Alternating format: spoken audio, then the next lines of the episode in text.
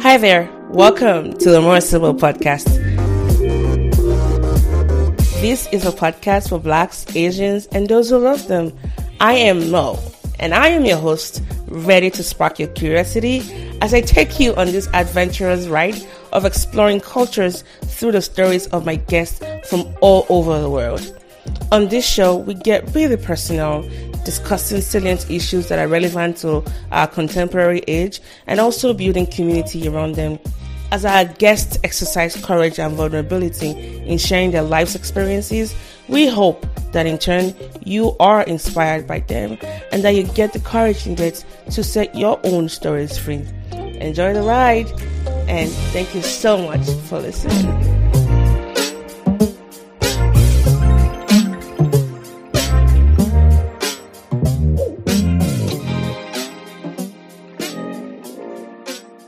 Ah, well, hello everybody. Welcome back to the show.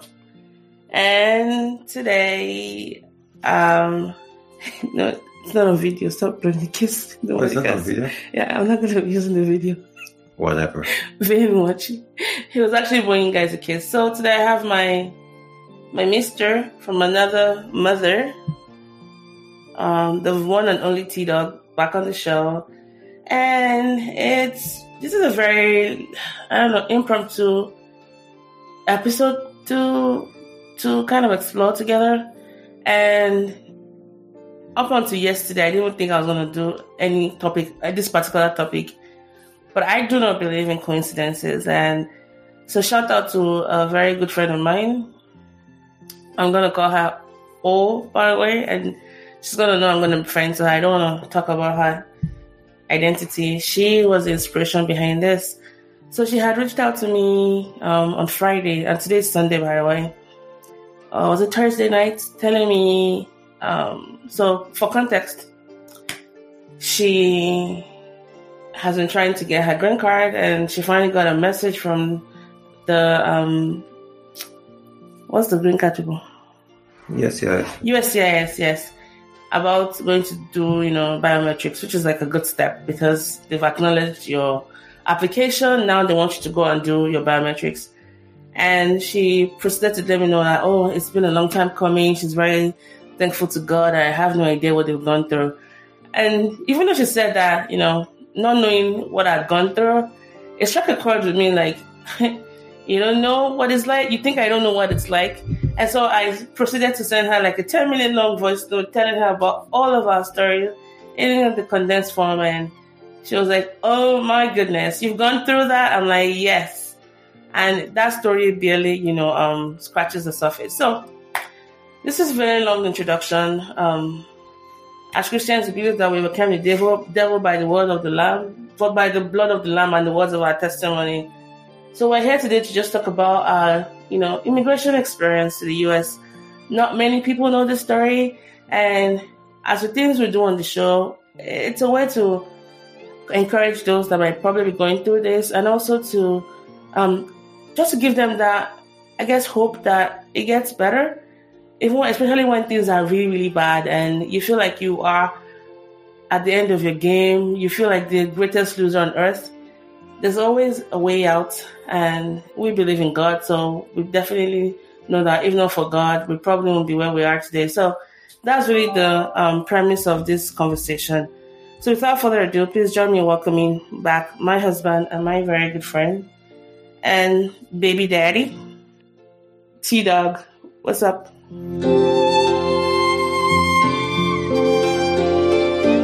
Hey, yo, yo, yo.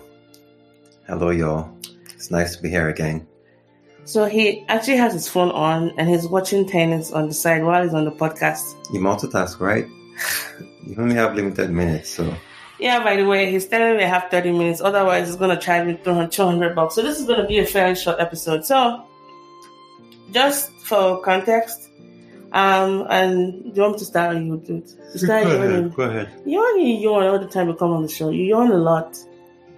Yeah, it's live of the doctor. We haven't even started and you're yawning. Anyways, um, so for context, when we were still dating in Nigeria, this was probably about how many years ago was that? You went for your first interview. Mm, first interview, probably that was 2008, 9 maybe. I think it was maybe eight or so. Anyway, for the longest time I've known Taiwo, he's always wanted to come to the US. I really know why. Um, I think I, I kind of understood why. His brother, so his older brother has always been here. And so he wanted to, you know, walk in his brother's steps and come to the US. But it felt very obsessive to me in a way, like his desire to come here. And I just wasn't into that. And so I know the first time he told me he wanted to come visit his brother, he went for the visa interview and they rejected him at the embassy.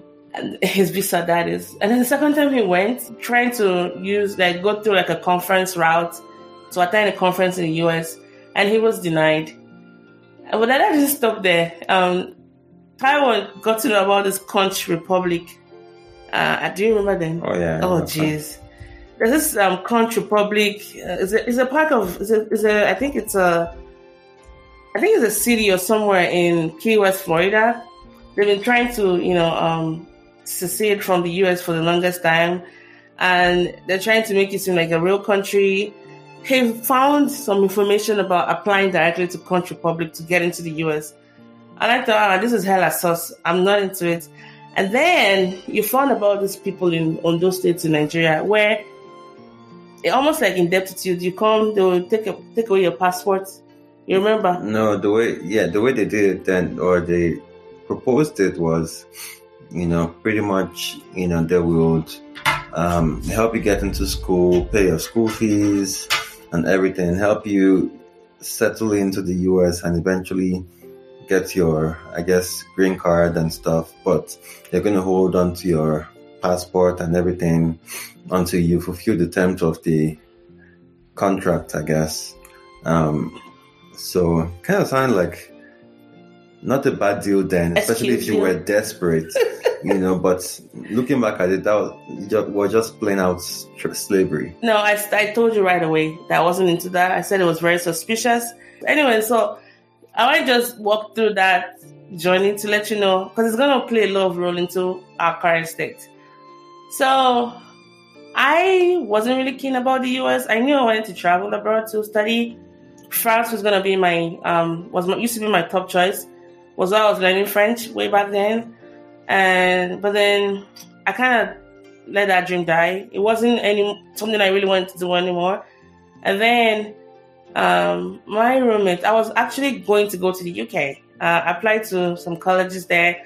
I got admission into Aston University to study something on drug delivery.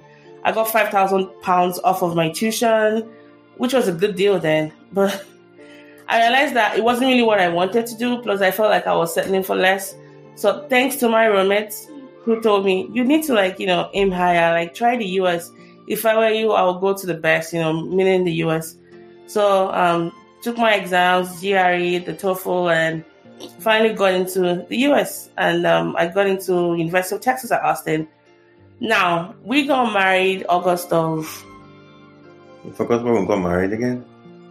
That was a trick question. We got married when? December. June 2011. and then I was supposed to resume school in August. So that August, we both went to the embassy together to get our passport, our visa for the US, um, to get to enter the US, right? Mm-hmm. You want to summarize a little bit what that was like?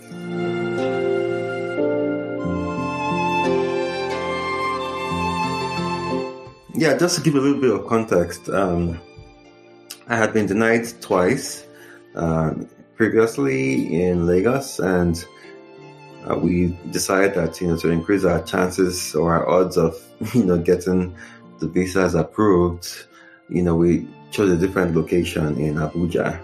So we made that trip to Abuja, you know, stayed in a friend's house and all that. And, you know, went for the interview, went pretty well. You know, we're advised by my uncle, a professor here in the States, and he was like, we should go for the interview together. You know, that if we went as a couple, that would increase our odds of, you know, getting approved. And so we did. Uh, so we thought, you mm. know, everything went well. And at the point in the interview, it felt like the interview was just For get around me. you know, they kept asking me, you know, what are you going to go do in the States? You know, you're a doctor. Well, your wife is schooling, what are you going to be doing? Are you going to, you know, I was like, yeah, I'm going to be there to support my wife, blah, blah, blah, blah, blah. And then he's like, so what are you going to be doing? And I said, you know, I'm going to be, um, Writing. I'm going to be writing. You know, I said, hmm, interesting. What kind of books you know, do you plan to write? And I said, romance. and he thought about that on the spot, by the way. So yeah, yeah, it just came to my mind. I didn't really, yeah, I don't know where that came from, but maybe that's one of the things I still have to do. Who knows? But I typically don't lie. Um, but anyway, anyways, um, we were granted the visas, and when we went to pick up the visas, cut the long story short, um, we were both issued F1 visas. You know, and to the average Nigerian, they would have, you know, no, let's explain a little bit what F1 is. I know. Okay. So, to the average Nigerian, they would have thought, oh, that God has done it, you know, that instead of F2, we got F1. So, F2, by the way, is like a dependent visa, meaning that, you know, my visa is contingent on her, which is F1, F1. holder. Yeah. Um, and you can't work, you can't do anything pretty much. Which explains why the um, consular officer was asking him, what will you be doing while your wife is in school? Exactly. Yeah. So um, they issued both of us F1, and I didn't have any admission to go to school and all. So immediately we reached out to the embassy, and you know nobody picked up the phone. We sent an email and letting them know of their mistake or the error and all that stuff. Anyway, all those went unanswered. You know, our calls were unreturned. You know, emails were unanswered, and fast forward. Uh, was it a month or two later? No, a month, babe. It was like maybe a week. after you had traveled already Yes. to the states, Yes. you know, um, I got an email while I was at work then um, on the island, uh, stating that we have a, both of us had our visas cancelled for fraudulent documentation. Against the US government. You know, I was like, oh my god! I started freaking out. I'm like, what? Like, what is this all about? You know. So immediately I contacted her, and she contacted her school. Her school started corresponding with the embassy in Nigeria and all that good stuff. Anyway, long story short, I had to reappear for another interview. I had to fly back to Abuja the second time um, you know, for another interview because they said that was issued in error. And since we had notified them of their error, you know, they realized that they were the ones that made a mistake. But anyway, people, to cut the long story short, she, um, I went for the interview and they were still looking at ways to deny my visa. You know, they were asking me if I plan to take the USMLE and all that stuff, you know, questions that were, you know, tricky, you know, trying to trying to see if I was going to sleep, you know, stuff like that. Anyway, they reissued the visa, and when I picked up the visa, um, lo and behold, it was still F1, and then the road derivative of Motolani Ogunsanya, you know, pretty much still the F1, and then the derivative of her. Yeah, they just put a colon because they couldn't issue another visa to him. And so two things from this whole thing is number one, those that email that was sent informing them of their mistake in the first place, that ended up being our saving grace. Because they made it seem like we set out to defraud them in the first place. Which doesn't make sense. We both had the interview done together, right? And they kept asking him as a dependent, so they knew he was gonna get an F two. And and the way the visa system works, where you go for your interview is different from where you go get your passport when it has been stamped, especially when you're approved, right? And I was one that noticed it. So, and let me just say, when Taiwo panics, you know, it's not good. You know, the anxiety is just transferred to me. But another thing I want to just say is that for those that are planning to come to the US, make sure your school has a very strong international office. I don't care how much they're giving you in, in scholarships and um, waivers and all that. If they don't have a liaison office to represent you as an international student, don't even bother going to that school. And you don't know how much you need this kind of representation until when things like this happen to you. So I remember just walking into the office that day, sometime in August. Imagine just being a fresh um, immigrant to the US by yourself, newly married. Your husband isn't here because he was planning to come later that year to join me. And you got this email from the embassy saying you guys are frauds. you're Nigerian and your husband is like, you know, many, many miles away and the time difference between both of you. I just walked into the office and I just, the first person that came to meet me at the door, I just plumped into her seat. I just like, I started wailing. Where do I start from? You know, where do I start from in my 20s against the US government? And as God will have it, she, that lady, Laura Stroh, by the way, and I can never forget her name. She has, um, she had a friend who worked in Abuja the consular office. What are the odds? You know, a lady from Texas.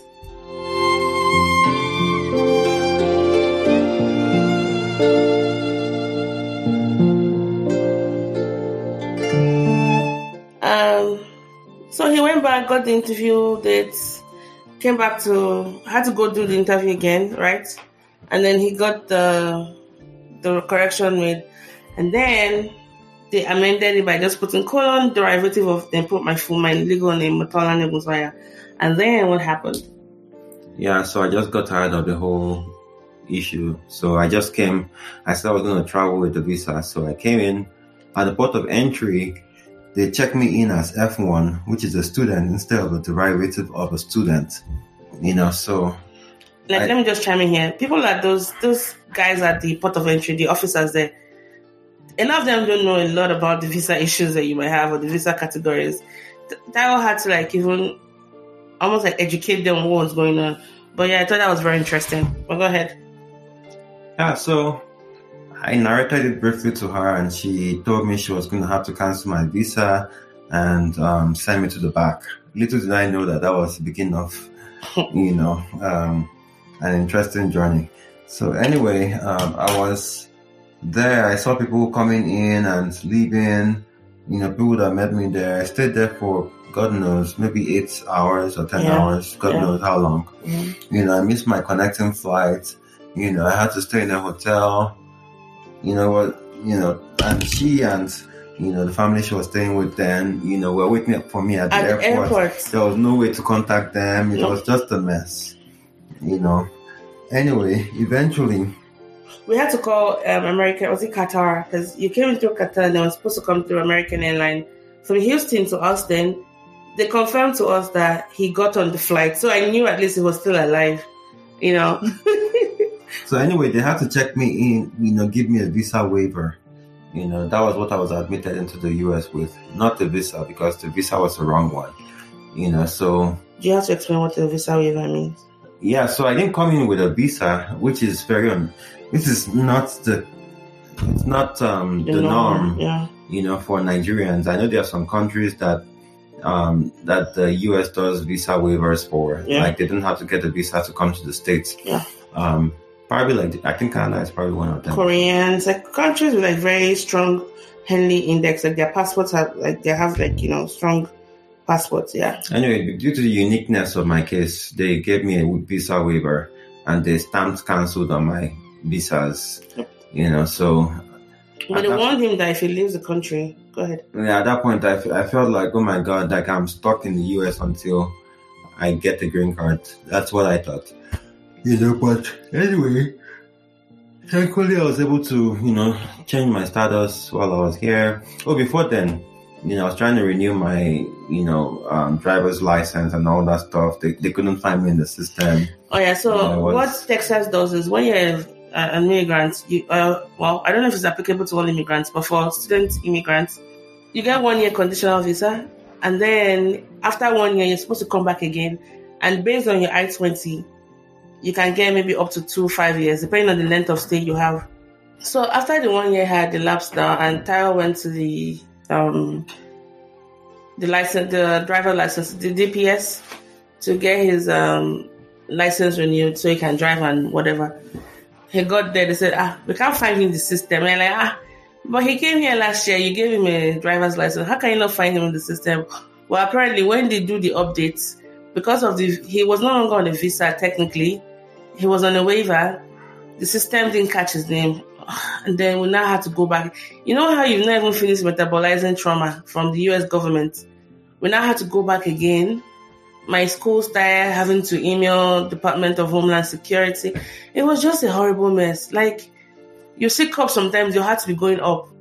I remember those times that, you know, talk about that one. Can you tell us what was going on in your mind those days? You were not at peace, were you? No, it was. I can just imagine, and I was legal. I was legally in the U.S., you know, but I was still feeling like this because of my circumstances, you know, upon you know coming into the states. Now imagine what illegal, you know, immigrants feel. yeah. You know, Yeah. yeah, it's it's not fun. Even that name self illegal, I don't I don't like it. It, it keeps nobody should be branded that name, but I, I, I get it, but anyways, those were not very interesting times. And so we couldn't go home, or he couldn't go home when his brother got married. You know, when big events happened back home, we just couldn't go home. Um, it wasn't like it was all bad because again, it wasn't cheap. Home was like a thousand or some dollars, you know, far away. So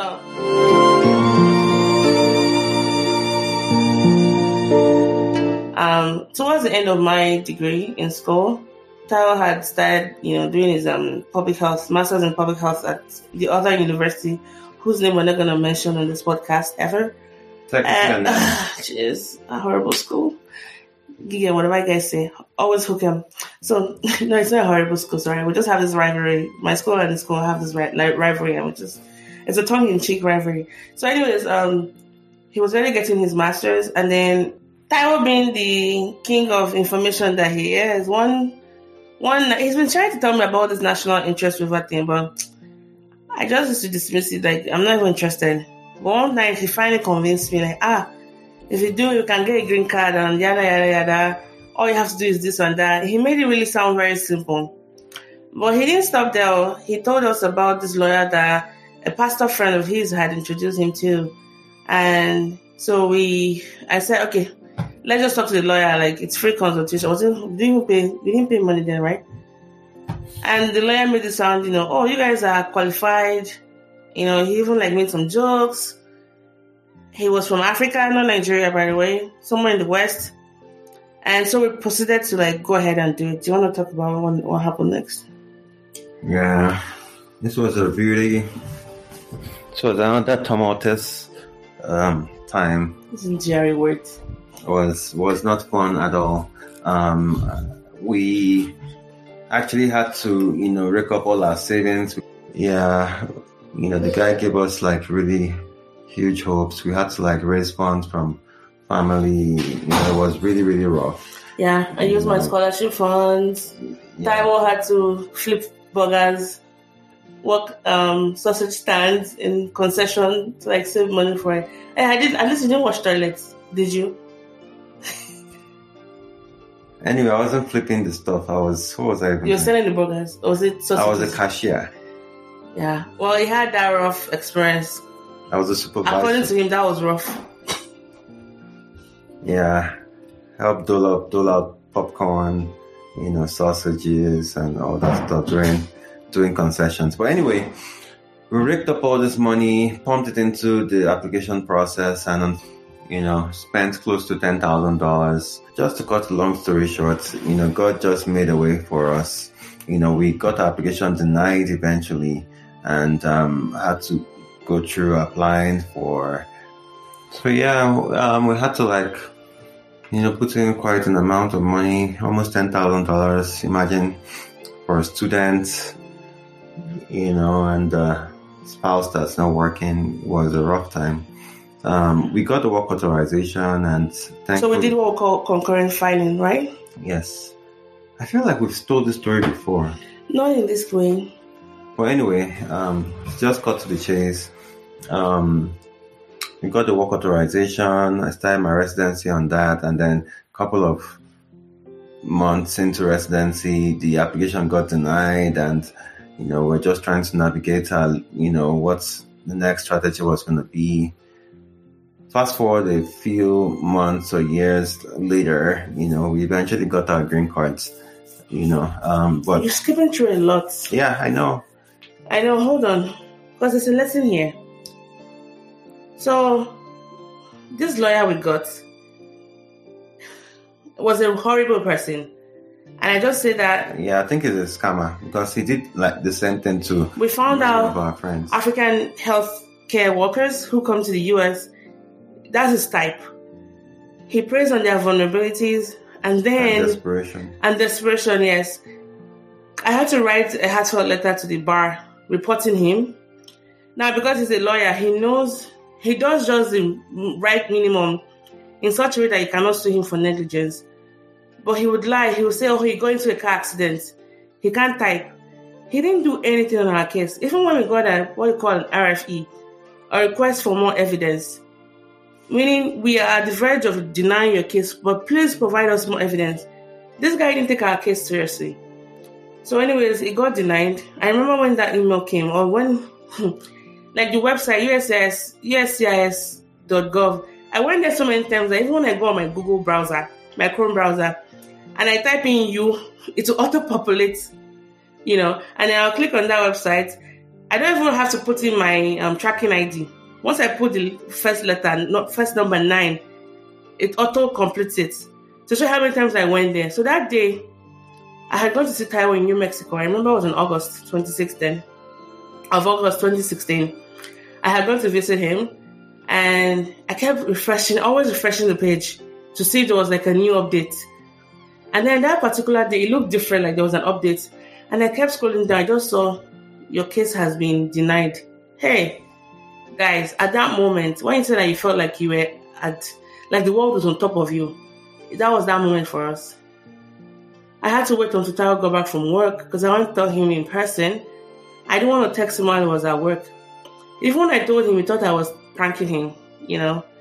And we're like, what do we do? Meanwhile, he started his residency using the EAD card. That's the work authorization, you know, card from this, you know, pending um, case, right?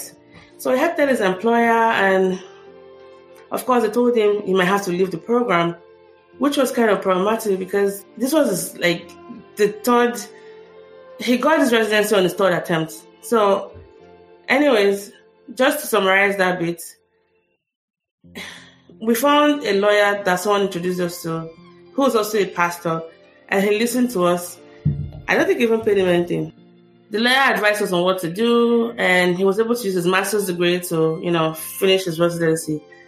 So all of that to just say, the same lawyer lawyer category of people who disappointed us, or the same category of people God used to help us. And I remember when I was trying to get my get a job, one of the first things I told my employer then, my prospective employer was, Hey, we need a green card. And they're like, Oh yeah, they were gonna work on that. So um, I got my job and then they started fighting. Worry also helped me again. So the lesson here is that be very forthcoming and forthright with your prospective employers. I had to put the cards on the table. Like, I like this position. I think I'm a good fit for it. But here are my conditions. You know, I need a green card for my husband and I need it as soon as, you know, tomorrow. You know, as soon as yesterday. I need it like yesterday. And so there was no hiding, trying to like go behind corners. And I know that some of, for some of that might be listening, you might not be in the same position to be that forthright to your employers. But as soon as you can have that conversation, I highly, highly, you know, encourage you to have that conversation. Or what do you think? Yeah, absolutely. Um, yeah, I know. Yeah, I think that's something that has to come up at the beginning, but some people might be scared because they might feel it will deter the employer from offering them the job. Um, so I, I- know friends that have started a job and then asked their employers, and some of them were like, uh, "We can't do this. We've never done this before," you know. And some will be like, "Sure, we can help," you know. So yeah,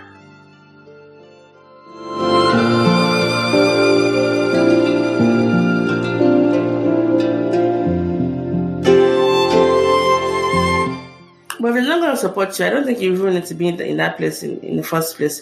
Because for my school, it was it wasn't even like a no brainer. They were willing to support. So we put in the application the same year. And after I say I went from my F1 to H1B. I didn't even have to use my OPT. That's another testimony. Anyways, um, they started filing for it. You will not believe it that within a year we got our green card.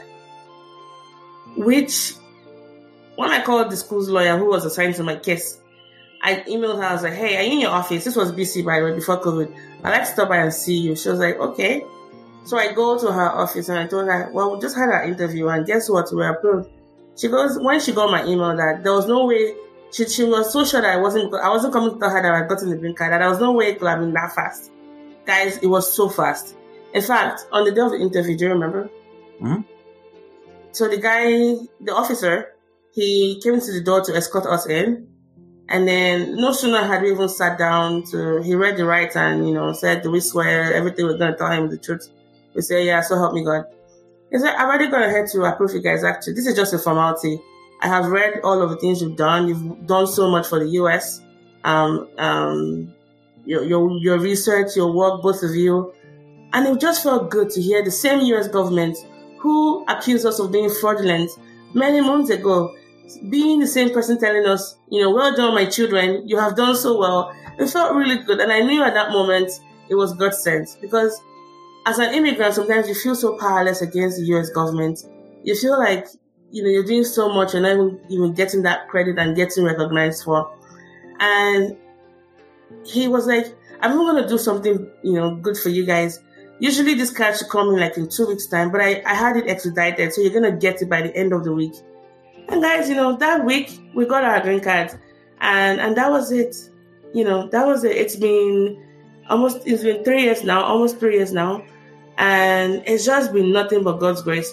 And so getting that text from my friend saying, Oh, you have no idea what I'm going through. Not in that way that she said it.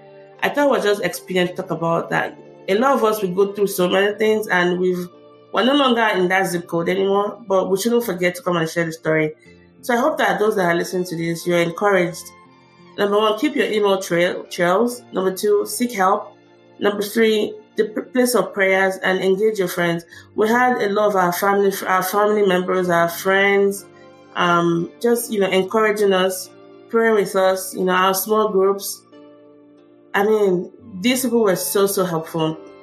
The emails we sent to the embassy then when they accused us of you know defrauding them, it was so emotional for us but we had friends helping us, you know, read through the emails before we could send them out and make sure that we're very, you know, we're strong advocates for our case. What else? Yeah. Yeah, I think you uh, covered pretty much. Yeah, so if you're going through this, don't give up. You know, um, I know it sounds very scary. I know it's overwhelming. Perhaps you've had to shut yourself away from the world. You don't want to, you know, um, be out there anymore because you're trying to lay low. I might not really understand everything you're going through, but I just want to let you know that, you know, it gets better. Just keep trusting in God. It gets better. Absolutely. Yeah. You know, we, we took the, the long route, you know, which is the right route. Um, I remember when we first got here, you know, we had friends and, you know, one family member that was saying, you know, do we, you know, that there are ways you can get your green cards quicker. Yeah. You know, you know, through some shabby means I would not even mention. Um, but anyway, I'm glad we went through this. We learned a lot along the way and we've been able to be a blessing to other people, you know, down this journey as well. So. Wow. So that's it, guys. Um, this has been the episode with, um, TDawg and Mo. And if you have questions or how we can even encourage you in your own journey, put some comments out there or share this episode with some of your friends who might be going through immigration issues or just email us. Um, you can check the website for how to, you know, contact us directly. Well, um, catch you guys on another episode of the More Sibyl podcast. I remain your host, Mo Sibyl. Bye for now.